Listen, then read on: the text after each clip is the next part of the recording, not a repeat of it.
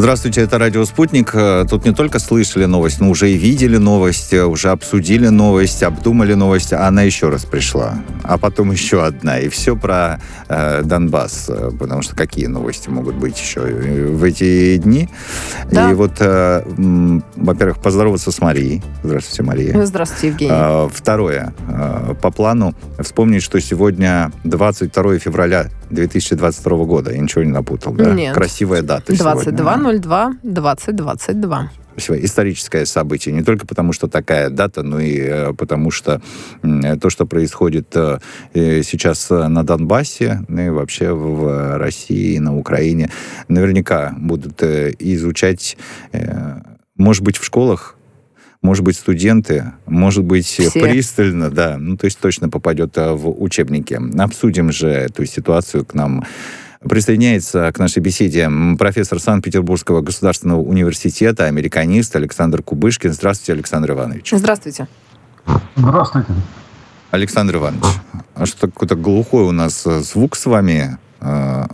Э, если что, мы вам перезвоним, если вдруг будет вас не слышно. Я вас э, э, попрошу, хорошо? А пока вот э, это э, непростой вопрос, он будет урегулирован э, позже. Слышали наверняка эту фразу, которую произнес сегодня Денис э, Пушилин, э, глава Э, признанной Донецкой Народной Республики, э, он призвал не забегать вперед по вопросу о границах э, признанных Россией ДНР и ЛНР, а, собственно, о том, в каких границах-то признали республики, вторые сутки уже обсуждают. Вы как думаете, в ближайшее время определят вот, точные границы ДНР и ЛНР? Или мы вот э, в таком э, подвешенном состоянии еще какое-то время будем находиться? Ну, добавлю только, что МИД России все-таки разъяснил, что Москва признала ЛНР и ДНР в тех границах, в которых они э, функционируют на данный момент, то есть которые находятся именно под контролем э, властей этих республик. А, ну, дело в том, что существуют различные трактовки того, в каких границах находится сейчас э, ДНР и ЛНР. А официальная версия вроде бы вырисовывается одна. На момент признания. То есть вот та граница, которая сейчас э, сформирована, образовалась после э, заключения, так сказать, после введения Минских соглашений, она будет сохранена какое-то время. Тем не менее, и руководитель ДНР и некоторые наши политики из Государственной Думы, в частности, говорят о том, а, что а, границы будут определены в рамках областей. А вот как раз здесь и заковыка-то и возникает, потому что границы и Луганской, и Донецкой областей, они административные границы. Ну, примерно в два раза э, больше территории того, что владеет, владеет сейчас, контролирует власти нынешних ДНР а, и ЛНР. И вот здесь э, как раз та конфликтная точка, вокруг которой идет дискуссия. И не случайно Денис Пушилин сказал, что торопиться с этим не надо, потому что главная задача сейчас не граница. Главная задача сейчас остановить огонь. Остановить, э, в общем-то, начавшуюся, по сути дела, войсковую операцию. Да? То есть прощупывание уже всеми средствами. Сегодня дело дошло до градов. Да, впервые завтра, с 2018 да, года. Угу. Да, завтра может дойти дело до точки У а, или до чего-то еще другого. А, возникают версии относительно морского прорыва украинских ВМС там, и так далее а, с целью защиты Мариуполя там, и прочее. То есть версий существует много, но сейчас все, э, весь мир так, находится в шоке в определенном я имею в виду и западный мир, конечно, коллективный Запад, как у нас принято говорить. А, и поэтому мне не кажется вопрос об определении границ а, таким уже вот очень актуальным. И таким а, требующим скорейшего разрешения. Но, тем не менее, Александр Иванович, а, немало мнений высказывается и немало соображений насчет того, что именно текущая неделя решающая, что ничего не завершено никоим образом на признании России независимости ДНР и ЛНР. И вот то, о чем вы говорите, что необходимо остановить обстрелы, гибель, насилие. Вот это все. То есть э, есть у вас ощущение, что именно эта неделя таковая или нет? А, Мария, ну всего лишь два дня прошло после того, как э, события начали развиваться. Еще даже не полностью, да? действительно. Даже нет, ну судя по тому, что записи э, заседания Совета Безопасности нам показали, они в прямом эфире, то, что называется, все. А, и то, что внезапно быстро оказались руководители ДНР и ЛНР в Кремле – все это говорит все-таки о тщательно продуманном сценарии. Это все была не импровизация, безусловно. В таких делах, в такой большой политике импровизации не допускается. А так же, как и Крымская весна, например, в 2014 году. А проблема в том, что сейчас э, очень э, два обстоятельства я бы подчеркнул. А первое – это очень высокий уровень неопределенности – Э, как реагировать на все это со стороны э, западного коллективного Запада, да, то есть какой э, мере вводить санкции и продолжать ли дипломатический диалог с Россией. А второе – это то, что практически еще кроме вывоза людей, кроме эвакуации мирных жителей, ничего еще не сделано России для того, чтобы защитить, защитить Донбасс отдано устное распоряжение и письменное распоряжение президента Путина, но войск там пока нет. Множество фейков появилось сейчас в сетях по поводу там БМП наших и так далее, и так далее, но уже официально МИД э, отверг, так сказать, эти предложения, да, сказал, что вопроса о вводе войск на территорию ДНР и ЛНР – не рассматривается, но с другой стороны... Ну нет, э, они не совсем того, так сказали, да. Александр Иванович. Они сказали, что это может рассматриваться в том случае, если будет соответствующая угроза на Донбассе да, и так. республиках. Но да. пока еще не рассматривается. Угу. Может рассматриваться в случае, если э, руководители этих э, республик обратятся за военной помощью. Для того, чтобы обратиться за военной помощью, нужен, безусловно, ратифицированный договор о дружбе и сотрудничестве. Да? Вот эта процедура пока еще только-только процессе. Потому что Совет Федерации еще обсуждает, насколько я знаю, я еще не получал известий из Совета Федерации. Как только формальные процедуры будут закончены, тогда возможно какие-то прямые действия. Но пока мы видим то, что видим и слышим обстрелы, а, и, безусловно, очень активную информационную политику Киева – Э, который пытается найти э, и определить какие-то дивиденды, которые он может получить из этой, э, из этой компании. А, ну, в общем, вот и второй, второй такой фактор, который я хотел бы отметить, это, конечно, мощная информационная атака. Это вот просто сейчас мы имеем самым ярко выраженным, ярко выраженный пример информационной войны, настоящего, настоящего шквала критики, которая обрушилась на Россию, на попытки изолировать Россию. Позвольте, вот одного из э, героев, да. Э, одного из героев этой информационной э, войны мы все знаем. Господин Кулеба заявил. Знаете, что заявил? Лучшее, что может сделать сейчас Европа, забрать Украину к себе, говорит. Э, и всегда у меня возникает, всегда, когда Кулеба что-то говорит, я с трудом понимаю. Но здесь Кулеба отдает себе отчет, что Евросоюз не возьмет сейчас к себе Украину. Он и раньше-то не Или хотел. может, он что-то другое имеет в виду? Нет, вот он, что, не, он потом возьмет к себе, да? расшифровывает потом. Он говорит, пришло время вступить Украине э, в ЕС. А, э, угу. ну, ну, то есть Кулеба в себе вообще, когда делает такие заявления, то есть вместо того, чтобы... Что делать министр обороны? Ну, значит, как-то просит о помощи. Они просят оружие, понятное дело, они давно его просят, да, они просят денег, а, которые неизвестно потом куда деваются. Но теперь он говорит, а вы знаете, надо забрать Украину к себе. Кто заберет Украину к себе? Зачем ну, он вообще это говорит? Вообще-то установка Запада, как мне парадоксально э, это не звучит, заключается в том, что Украину должна взять Россия. А, и, э, собственно, замысел политикума украинского заключается в том, в том числе некоторых оппозиционеров, так называемых на Украине, да, которые выступают против а, Зеленского и против Порошенко, а, они считают, что в конце концов Россия будет восстанавливать экономику Украины. То есть это типичный тот же самый пример, э, когда вы причинили нам боль, вы должны эту боль исправить. Вот, собственно, э, и именно вокруг сейчас э, Донбасса поднимается такого рода информационная кампания. Кулеба, конечно, это признак отчаяния в какой-то мере. Это э, его высказывание как министра иностранных mm-hmm. дел. А, да, да, понимаете, потому что, потому что, например, угроза Зеленского выйти из э, Будапештского соглашения, значит, да, это тоже крик отчаяния. А мы вас додавим, мы вас э, дожмем, вы нас возьмете в конце концов себе. Хотя с каждым днем вот возможность Украины присоединения к ЕС и особенно к НАТО отдаляется. И уже, вы знаете, звучат прямые просто, э, не просто обещания когда-то там не принимать э, Украину в НАТО, а о том, что вообще э, в НАТО Украина не нужна. Это фактор дестабилизации. Потому что да. А вот скажите мне, э, вы сейчас э, заговорили о НАТО, а может быть это мелкий э, шажок такой небольшой в НАТО, который делает Украина, потому что Верховную Раду же, как сообщается, поступило заявление о том, что необходимо ради рассмотреть, парламенту рассмотреть возможность разрыва дипломатических отношений с Российской Федерацией. Вот, видимо, если не сегодня, то завтра будут это рассматривать.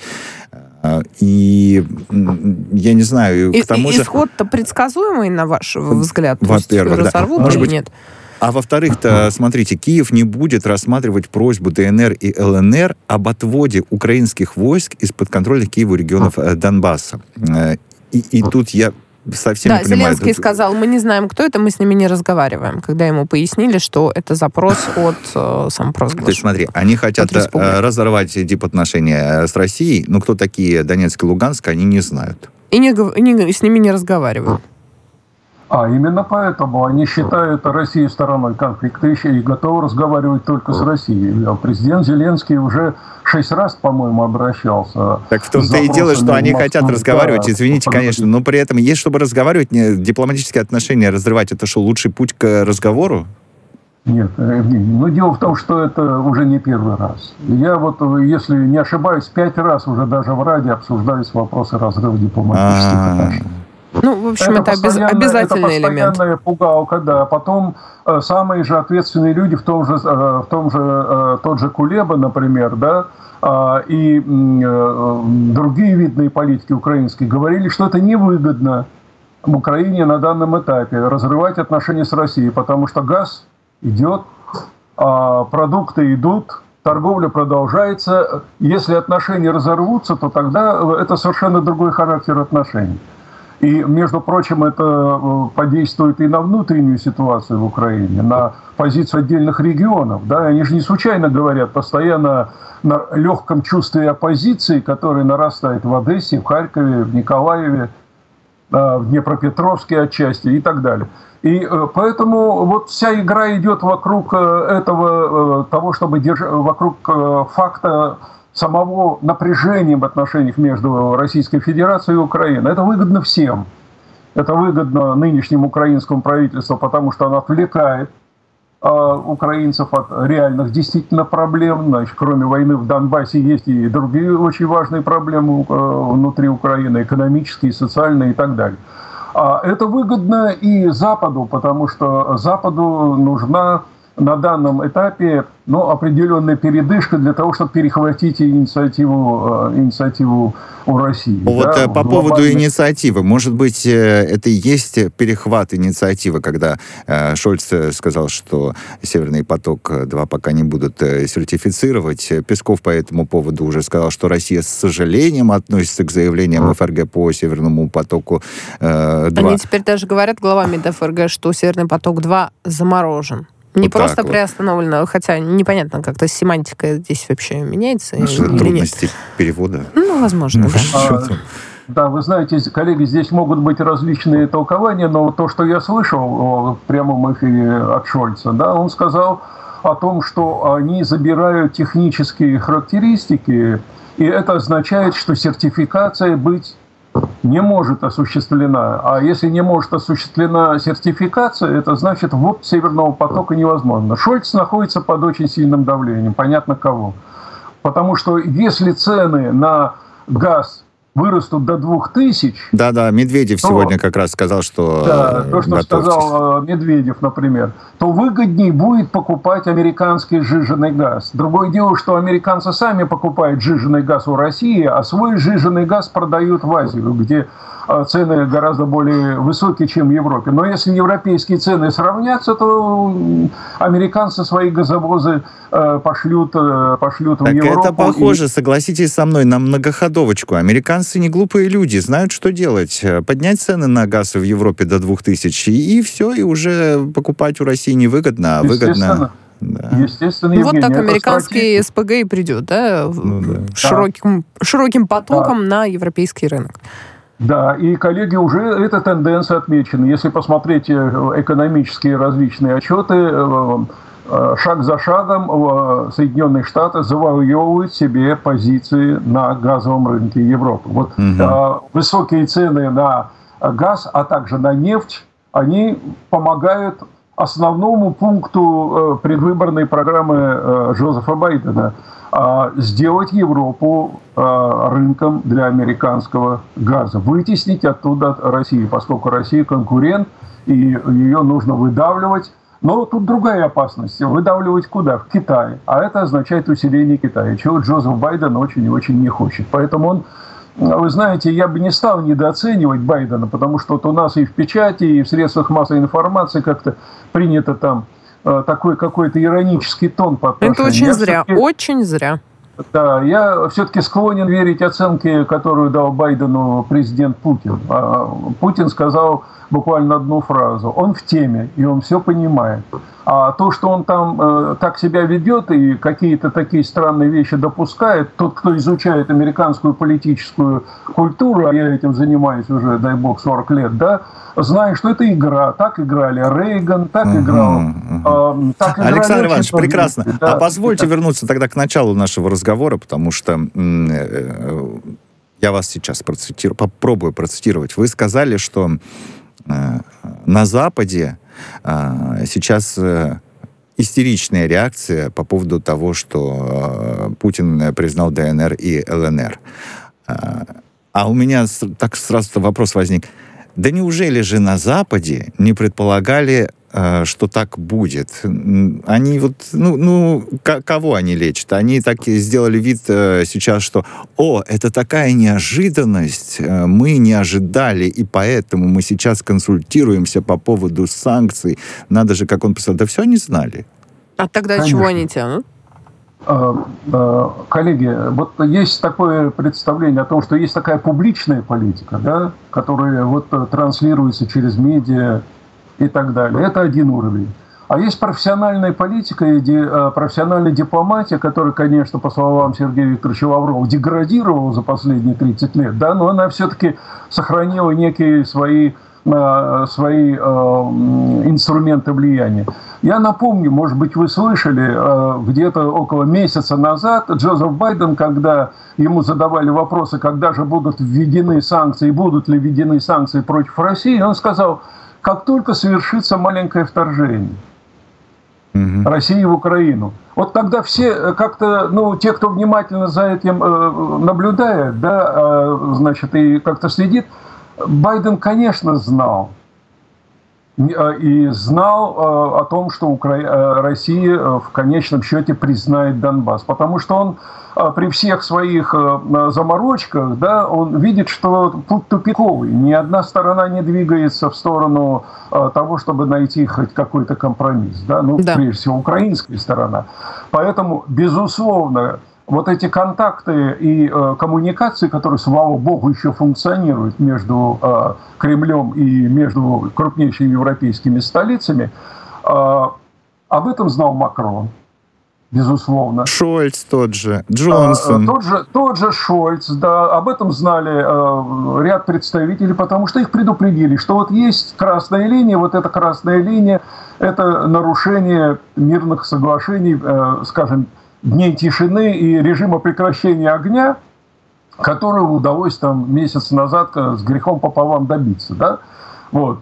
Как только эта линия была передана, все были готовы к этим действиям. Но просто э, общая стратегия, она заключается в том, чтобы выжать из России максимум уступок. Хоть каких-то ага. уступок для того, чтобы спасти, опять же, лицо коллективного Запада. Потому что если вот сейчас станет вопрос о, об общих э, санкциях, мы с вами видим очень интересные вещи.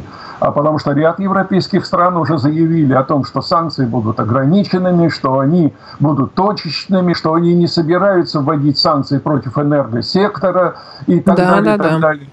И все сводится к чему? Вот последний, вот э, предпоследний, вернее. Давайте сейчас расскажем, по крайней мере, о британских. Британия ввела санкции против э, пяти российских э, банков, Ротенберга и Тимченко, да, и известных да. российских предпринимателей.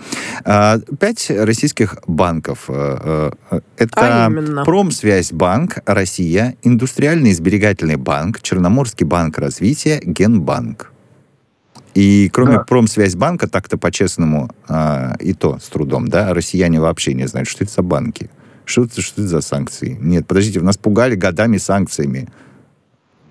Но дело в том, что Россия, уже Банк России, это Тимченко. Ну, ну да. А, а, это а, давно уже под санкциями, с 2015, по-моему, года. Так вот именно, а, что тем более непонятно. А вообще, смысл? Что, что, что, что, что это тогда? Повторение, это повторение, возвращение, как говорится, в будущее, да, потому что а, цель, а, ведь вот говорят и Дж, Джонсон говорит, и а, Байден говорит, что больно будет прежде всего окружению президента, потому что вот один из основных ключей, так сказать, в этой большой игре, да, это демонизация президента Путина. Вот смотрите, какие да, сообщения, я прошу прощения, поступаю сейчас на ленты. США ведут в ближайшие часы существенные дополнительные санкции в отношении России. Замгоссекретаря США а, вот такие вещи говорит. А временный поверенный в России возвращается на Украину. Это заявление главы МИД Украины Кулебы. Ну, давайте мы подождем эти санкции да, и тоже да. их обсудим, а, потому что, ну, вот пока не очень понятно. Да. Не очень понятно. А, и что, возвращаясь к вашим словам о э, дипломатии э, вот этого уровня как политического, да, вы э, вроде бы сказали, да, того, что нам транслируют по телевизору, вы, наверное, слышали, госпожа Томас Гринфилд, она говорит, сегодня президент Путин превратил Минские соглашения в клочья, это представитель Америки в ООН. А, ну, для людей, которые более-менее следят за этими Минскими соглашениями, да, они давно уже в клочьях-то были. Ну зачем И Томас... не по вине э, России. Э, и не по вине России, да. Ну, то есть зачем Томас Гринфилд э, вот так вот, ну, прям берет открыто, говорит неправду? Но вы обратите внимание на то, что и в Совете Безопасности ООН, и везде зазвучали слова о нарушении России международного права да. и так далее, и так далее, о разрушении как раз Минских соглашений, хотя Минские соглашения разрушила Украина, безусловно, отказавшись соблюдать по пунктам эти соглашения. Да мы можем даже поговорить, когда, Запад, понимаете? Да. Ну, то есть это точно произошло ведь не вчера, согласитесь, профессор. То есть это, ну, это как когда-то уже произошло. Ну, кто к этим минским отношениям в последнее время относился более-менее серьезно? Да, нужно соблюдать Минские соглашения. Все долдонили, да, и никто Украина ничего не делал. не соблюдает. Украина говорила откровенно. И Зеленский тут оказалось, говорил что Путин, да, оказывается... Вами, разорвал в клочья. Я, я с вами согласен, да. Он, э, я с вами согласен, Минские соглашения вот в этом формате, но обратите внимание, что э, российское правительство подчеркнуло, что Минский формат остается прежним. И э, Зеленский потребовал немедленного, э, опять же, созыва нормандской четверки для того, чтобы обсудить вот эту проблему. Потому что он никак не может получить встречу с Путиным. Ему нужно обязательно поговорить с Путиным один на один. Хотя неизвестно, о чем говорить. Сейчас вот вроде повод появился, да, признание ДНР и ЛНР. Но а, если судить по вчерашней характеристике, которую дал Зеленскому министр иностранных дел, характеризовав его как политика, наш министр иностранных дел, Лавров, да, да, да.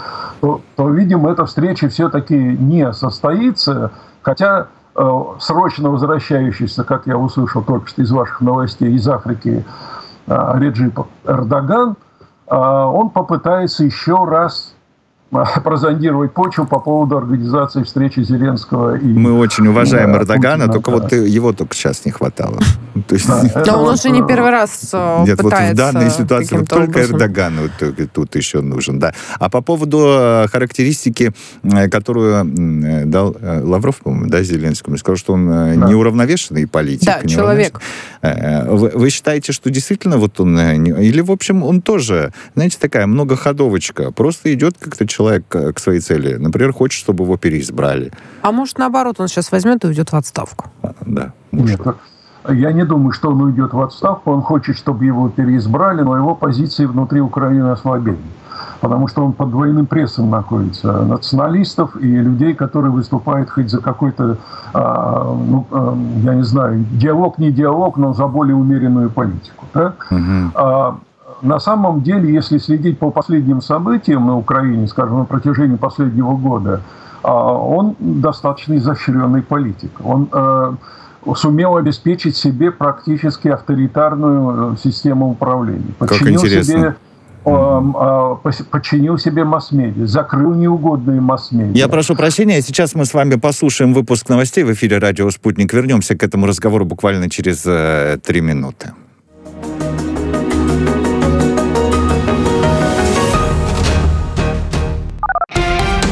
Радио «Спутник». Новости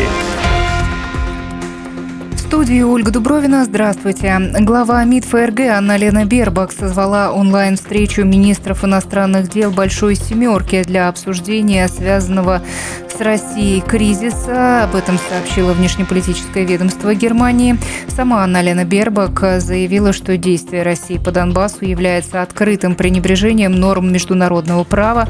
Это слом ситуации в Европе. Готовящиеся санкции против России могут быть усилены в будущем, добавила добавила Бербак. В свою очередь, глава МИД Украины Дмитрий Кулеба на брифинге заявил, что пришло время предоставить стране членство в ЕС. Это самое лучшее стратегическое решение, которое сейчас может принять Европа. Это в буквальном смысле забрать Украину себе, заявил Кулеба. Федеральное сетевое агентство Германии подтверждает приостановку сертификации Северного потока-2. Министерство экономики страны отозвало свое заключение в рамках процесса, сообщили РИА Новости в пресс-службе ведомства. Канцлер Германии Олаф Шольц сегодня поручил Минэкономике отменить сертификацию трубопровода. Москва с сожалением оценивает заявление канцлера ФРГ Олафа Шольца о приостановке сертификации проекта «Северный поток-2». Об этом заявил журналистам пресс-секретарь президента России Дмитрий Песков. Он еще раз отметил, что это сугубо коммерческий проект, который, помимо взаимной выгоды, еще призван стать стабилизирующим элементом для газового рынка в Европе. Итоги расследования январских событий в Казахстане убедительно докажут оправданность действий властей республики, направленных на пресечение преступных действий участников беспорядков. С этим заявлением выступил президент страны Касым Жамар Такаев на заседании Совета иностранных инвесторов.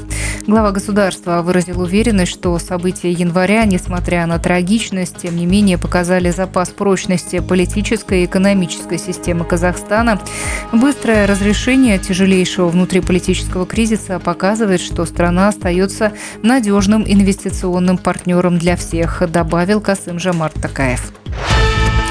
Федерация футбола США достигла мирового соглашения с женской сборной страны по поводу размера оплаты труда футболисток. Иск профсоюза о гендерной дискриминации был подан в 2019 году. Теперь несколько десятков игроков женской сборной США получат от Федерации 24 миллиона долларов. Организация также обязалась сделать единый коллективный договор для мужской и женской сборных.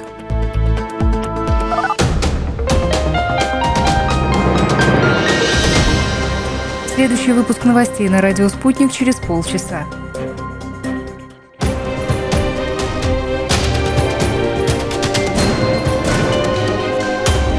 Радио «Спутник». Говорим то, о чем другие молчат. Вчера по телеку видела. Мне тут по телефону сказали. В соцсетях только обсуждают, что... И так десятки раз каждый день. В эфире «Радио Спутник». Всегда правильный ответ на вопрос. Слышали новость? И сегодня мы беседуем с профессором Санкт-Петербургского государственного университета на прямой связи со студией радио «Спутник» американист Александр Кубышкин. Александр Иванович, вы вот интересно сейчас э, рассказывали э, о Зеленском. Вообще э, необычное э, такое мнение, я вам э, честно признаюсь. Обычно-то говорят, ну, Зеленский, ну вот он не справляется, ну вот он э, под колпаком у э, американцев. А вы говорите, что он э, смог прийти к такому чуть чуть ли не авторитарному э, режиму имени себя на Украине? А, вы знаете, до, э, до Зеленского мало было людей, которые вот э, использовали свои актерские способности. Ну, я не говорю, конечно, о Гитлере Муссолини, да, или о Нероне. Но в современной политике как-то э, лидеры государств это довольно такие, в общем, скучные люди в форме или в униформе. А вот э, э, Зеленский это актер, и это человек, который очень использует свою актерскую харизму, очень талантлив. Он прекрасно говорит вообще, надо сказать. Я слушал его многие речи, он настолько задушевно говорит со своими избирателями, со своим народом. Ну, например, э, к крымчанам он обращается, да, значит, пора отбросить все раздоры, время возвращаться домой, то есть ну, на Украину и так далее. У него постоянно Патети- мотив... Патетично, вот, да. Весьма. Да, очень патетично и задушевно. Он использует очень много интонаций. А вот что касается его а, самостоятельности, о внешней политике я даже не говорю. Там это все очевидно, потому что он связан многими обязательствами. Во внутренней политике он эволюирует. А это качество, кстати, Э, на каком-то этапе умение лавировать и составлять э, э, такой контроверсу там каким-то своим оппонентам, это очень важно для политика в современных условиях. Вот посмотрите на его историю взаимоотношений с Коломойским или с Аваковым. Угу. И это все говорит о том, что вот эту начавшуюся и как-то постепенно выпустившую воздух борьбу с олигархами, на самом деле все закончилось, в общем, все довольно спокойно, и он вынужден был а, идти на мировую, но перед этим он получил от олигархов определенные гарантии.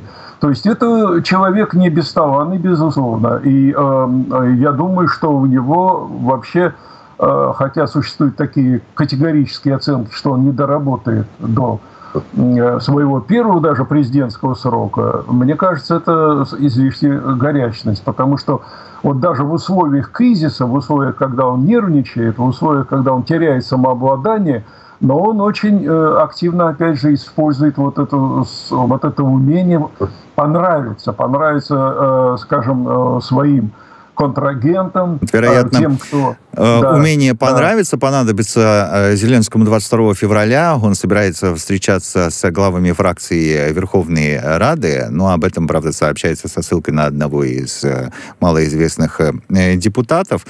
Призвали уже его уйти в отставку в очередной раз. Вот, как вы говорите, это не впервые происходит.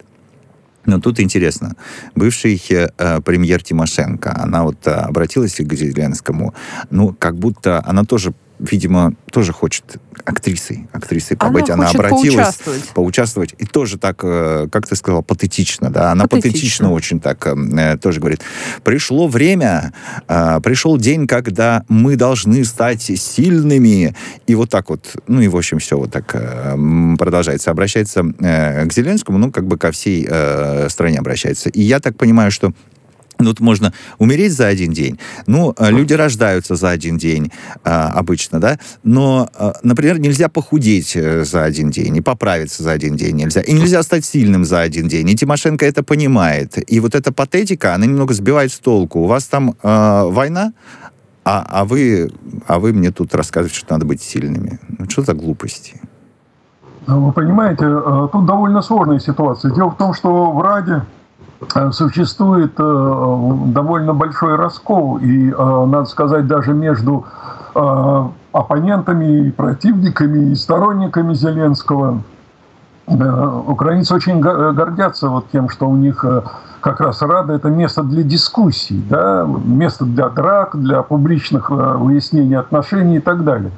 А, но вот эта патетика, она, э, понимаете, как раз тот момент, когда Украине угрожает ее национальной э, территориальной целостности, а России страшная, да, она объединяет всех. Вот и Порошенко ведь очень патетически стал говорить mm-hmm. и, а, очень такие вещи.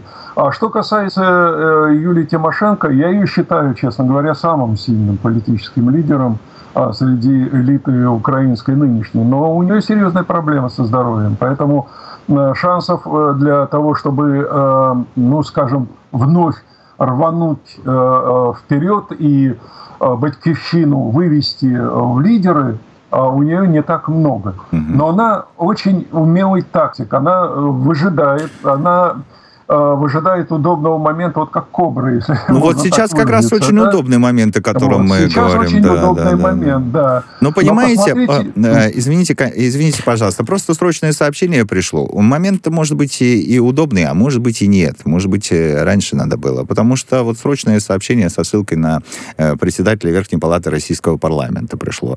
В Совет Федерации поступило обращение президента об использовании вооруженных сил России за пределами Российской Федерации. То вот есть понятно, то самое о чем закрытое засед... да, продолжение то, то, о чем вы говорили, заседания да. в Совете Федерации а, России. Ну, вот ну, это ты... формальность, да, которая должна быть обязательно э, включена вот в эту процедуру, да? Комитеты они... рассмотрели обращение президента о, об использовании вооруженных сил за пределами страны. Этот вопрос Совет Федерации сейчас рассмотрит и в открытом режиме. Так а, что, я хорошо. думаю, будет и трансляция. Я вообще не думаю, что будет что-то такое вот э, именно в этом а, сегменте российской политики что-то удивительное, да? Ну, да. То есть, э, но, смотрите, Россия призывает другие государства последовать ее примеру и признать Луганскую и Донецкую народную э, республики такие. Это э, заявление э, сегодня МИД э, такое сделал. Ну, и как бы с одной стороны, ну, у МИДа такая работа, мы понимаем, да, они должны были это сказать. А с другой стороны, ну, так граждане России сидят такие и могут подумать, э, ну, а, собственно, какая нам разница? Будет там признавать кто-то или не признавать Донецкую и Луганскую народные республики, если Путин накануне сказал, что признает? Ну, то есть, ну, это так, э, в принципе, это не так важно, потому что существует такое понятие, как частично признанное государство. Угу. А если одна великая держава признает какое-либо государство, оно становится уже э, объектом и субъектом международных отношений. То есть с ним можно заключать договоры и так далее. Скажем, не для никого не секрет, что когда мы не признавали ДНР и ЛНР, то мы имели прямые коммуникации с ними через, скажем, Абхазию и Южной Осетии, да, у которой с ДНР и ЛНР, в общем, достаточно налажены а, хорошие отношения.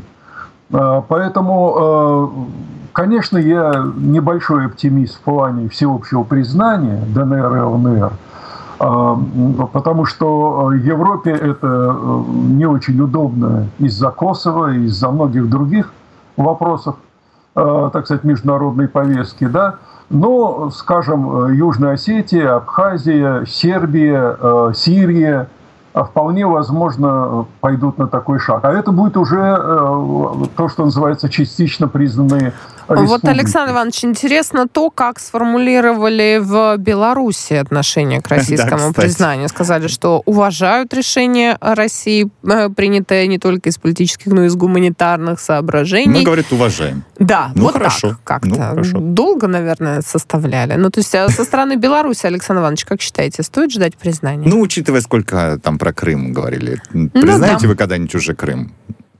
Вот, согласен. Э, Крым – это вот то, что называется селом. Я думаю, что автоматического признания, хотя сейчас а, взаимосвязи между Россией и Белоруссией в какой-то мере вынужденно для Лукашенко стали наиболее, президента Лукашенко более тесными, да, но немедленного признания, учитывая характер внешнеполитической стратегии Белоруссии, так называемую многовекторность, от которой э, отнюдь не отказались э, наши белорусские партнеры и, э, и так далее. Мне кажется, что все ограничится как раз вот чисто таким легким комментарием подобный, который сделал президент Алиев и президент Такаев. Угу. Вот только что сегодня. Да, это будет вот такое, признавать не будем, но мы понимаем вашу позицию, понимаете? Ведь э, до сих пор, как известно... А может, могут им из Москвы Крыма, сказать, а мы да. понимаем, что вы понимаете. Мы так все вот. остаемся при своих, да, да получается? Да, да. Совершенно верно. Да. Однажды президент Путин так и как на ответ э, отвечая на вопрос, почему вы не уговорите э, Лукашенко, Александру Григорьевича Лукашенко признать Крым, вы помните, что сказал президент? Я не цитирую, но передаю его слова, так сказать, как я их запомнил. Да?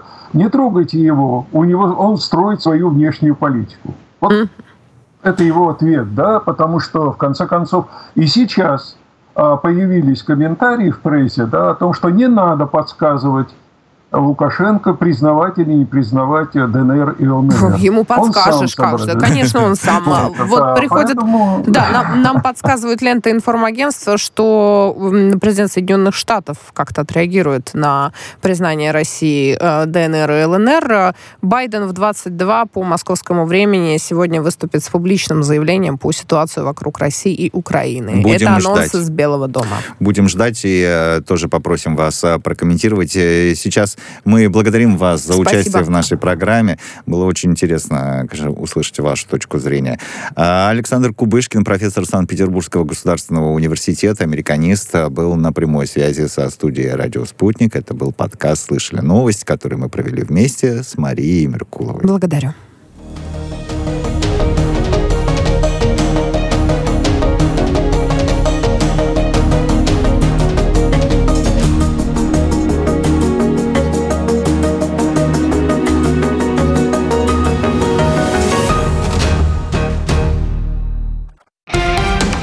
Радио «Спутник». Новости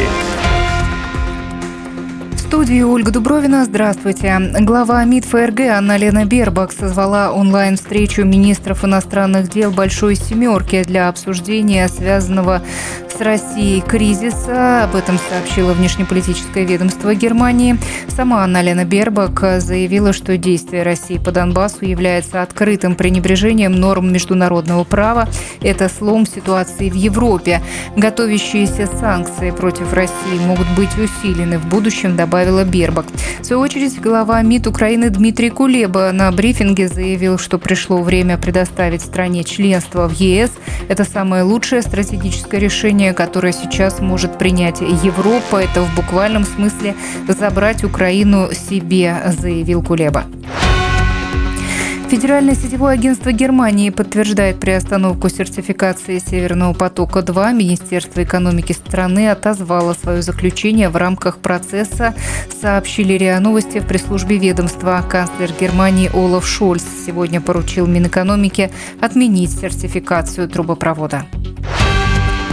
Москва с сожалением оценивает заявление канцлера ФРГ Олафа Шольца о приостановке сертификации проекта «Северный поток-2». Об этом заявил журналистам пресс-секретарь президента России Дмитрий Песков. Он еще раз отметил, что это сугубо коммерческий проект, который, помимо взаимной выгоды, еще призван стать стабилизирующим элементом для газового рынка в Европе. Итоги расследования январских событий в Казахстане убедительно докажут оправданность действий властей республики, направленных на пресечение преступных действий участников беспорядков. С этим заявлением выступил президент страны Касым Жамарт Такаев на заседании Совета иностранных инвесторов. Глава государства выразил уверенность, что события января, несмотря на трагичность, тем не менее показали запас прочности политической и экономической системы Казахстана. Быстрое разрешение тяжелейшего внутриполитического политического кризиса показывает, что страна остается надежным инвестиционным партнером для всех, добавил Касым Жамарт Такаев. Федерация футбола США достигла мирового соглашения с женской сборной страны по поводу размера оплаты труда футболисток. Иск профсоюза о гендерной дискриминации был подан в 2019 году. Теперь несколько десятков игроков женской сборной США получат от Федерации 24 миллиона долларов. Организация также обязалась сделать единый коллективный договор для мужской и женской сборных.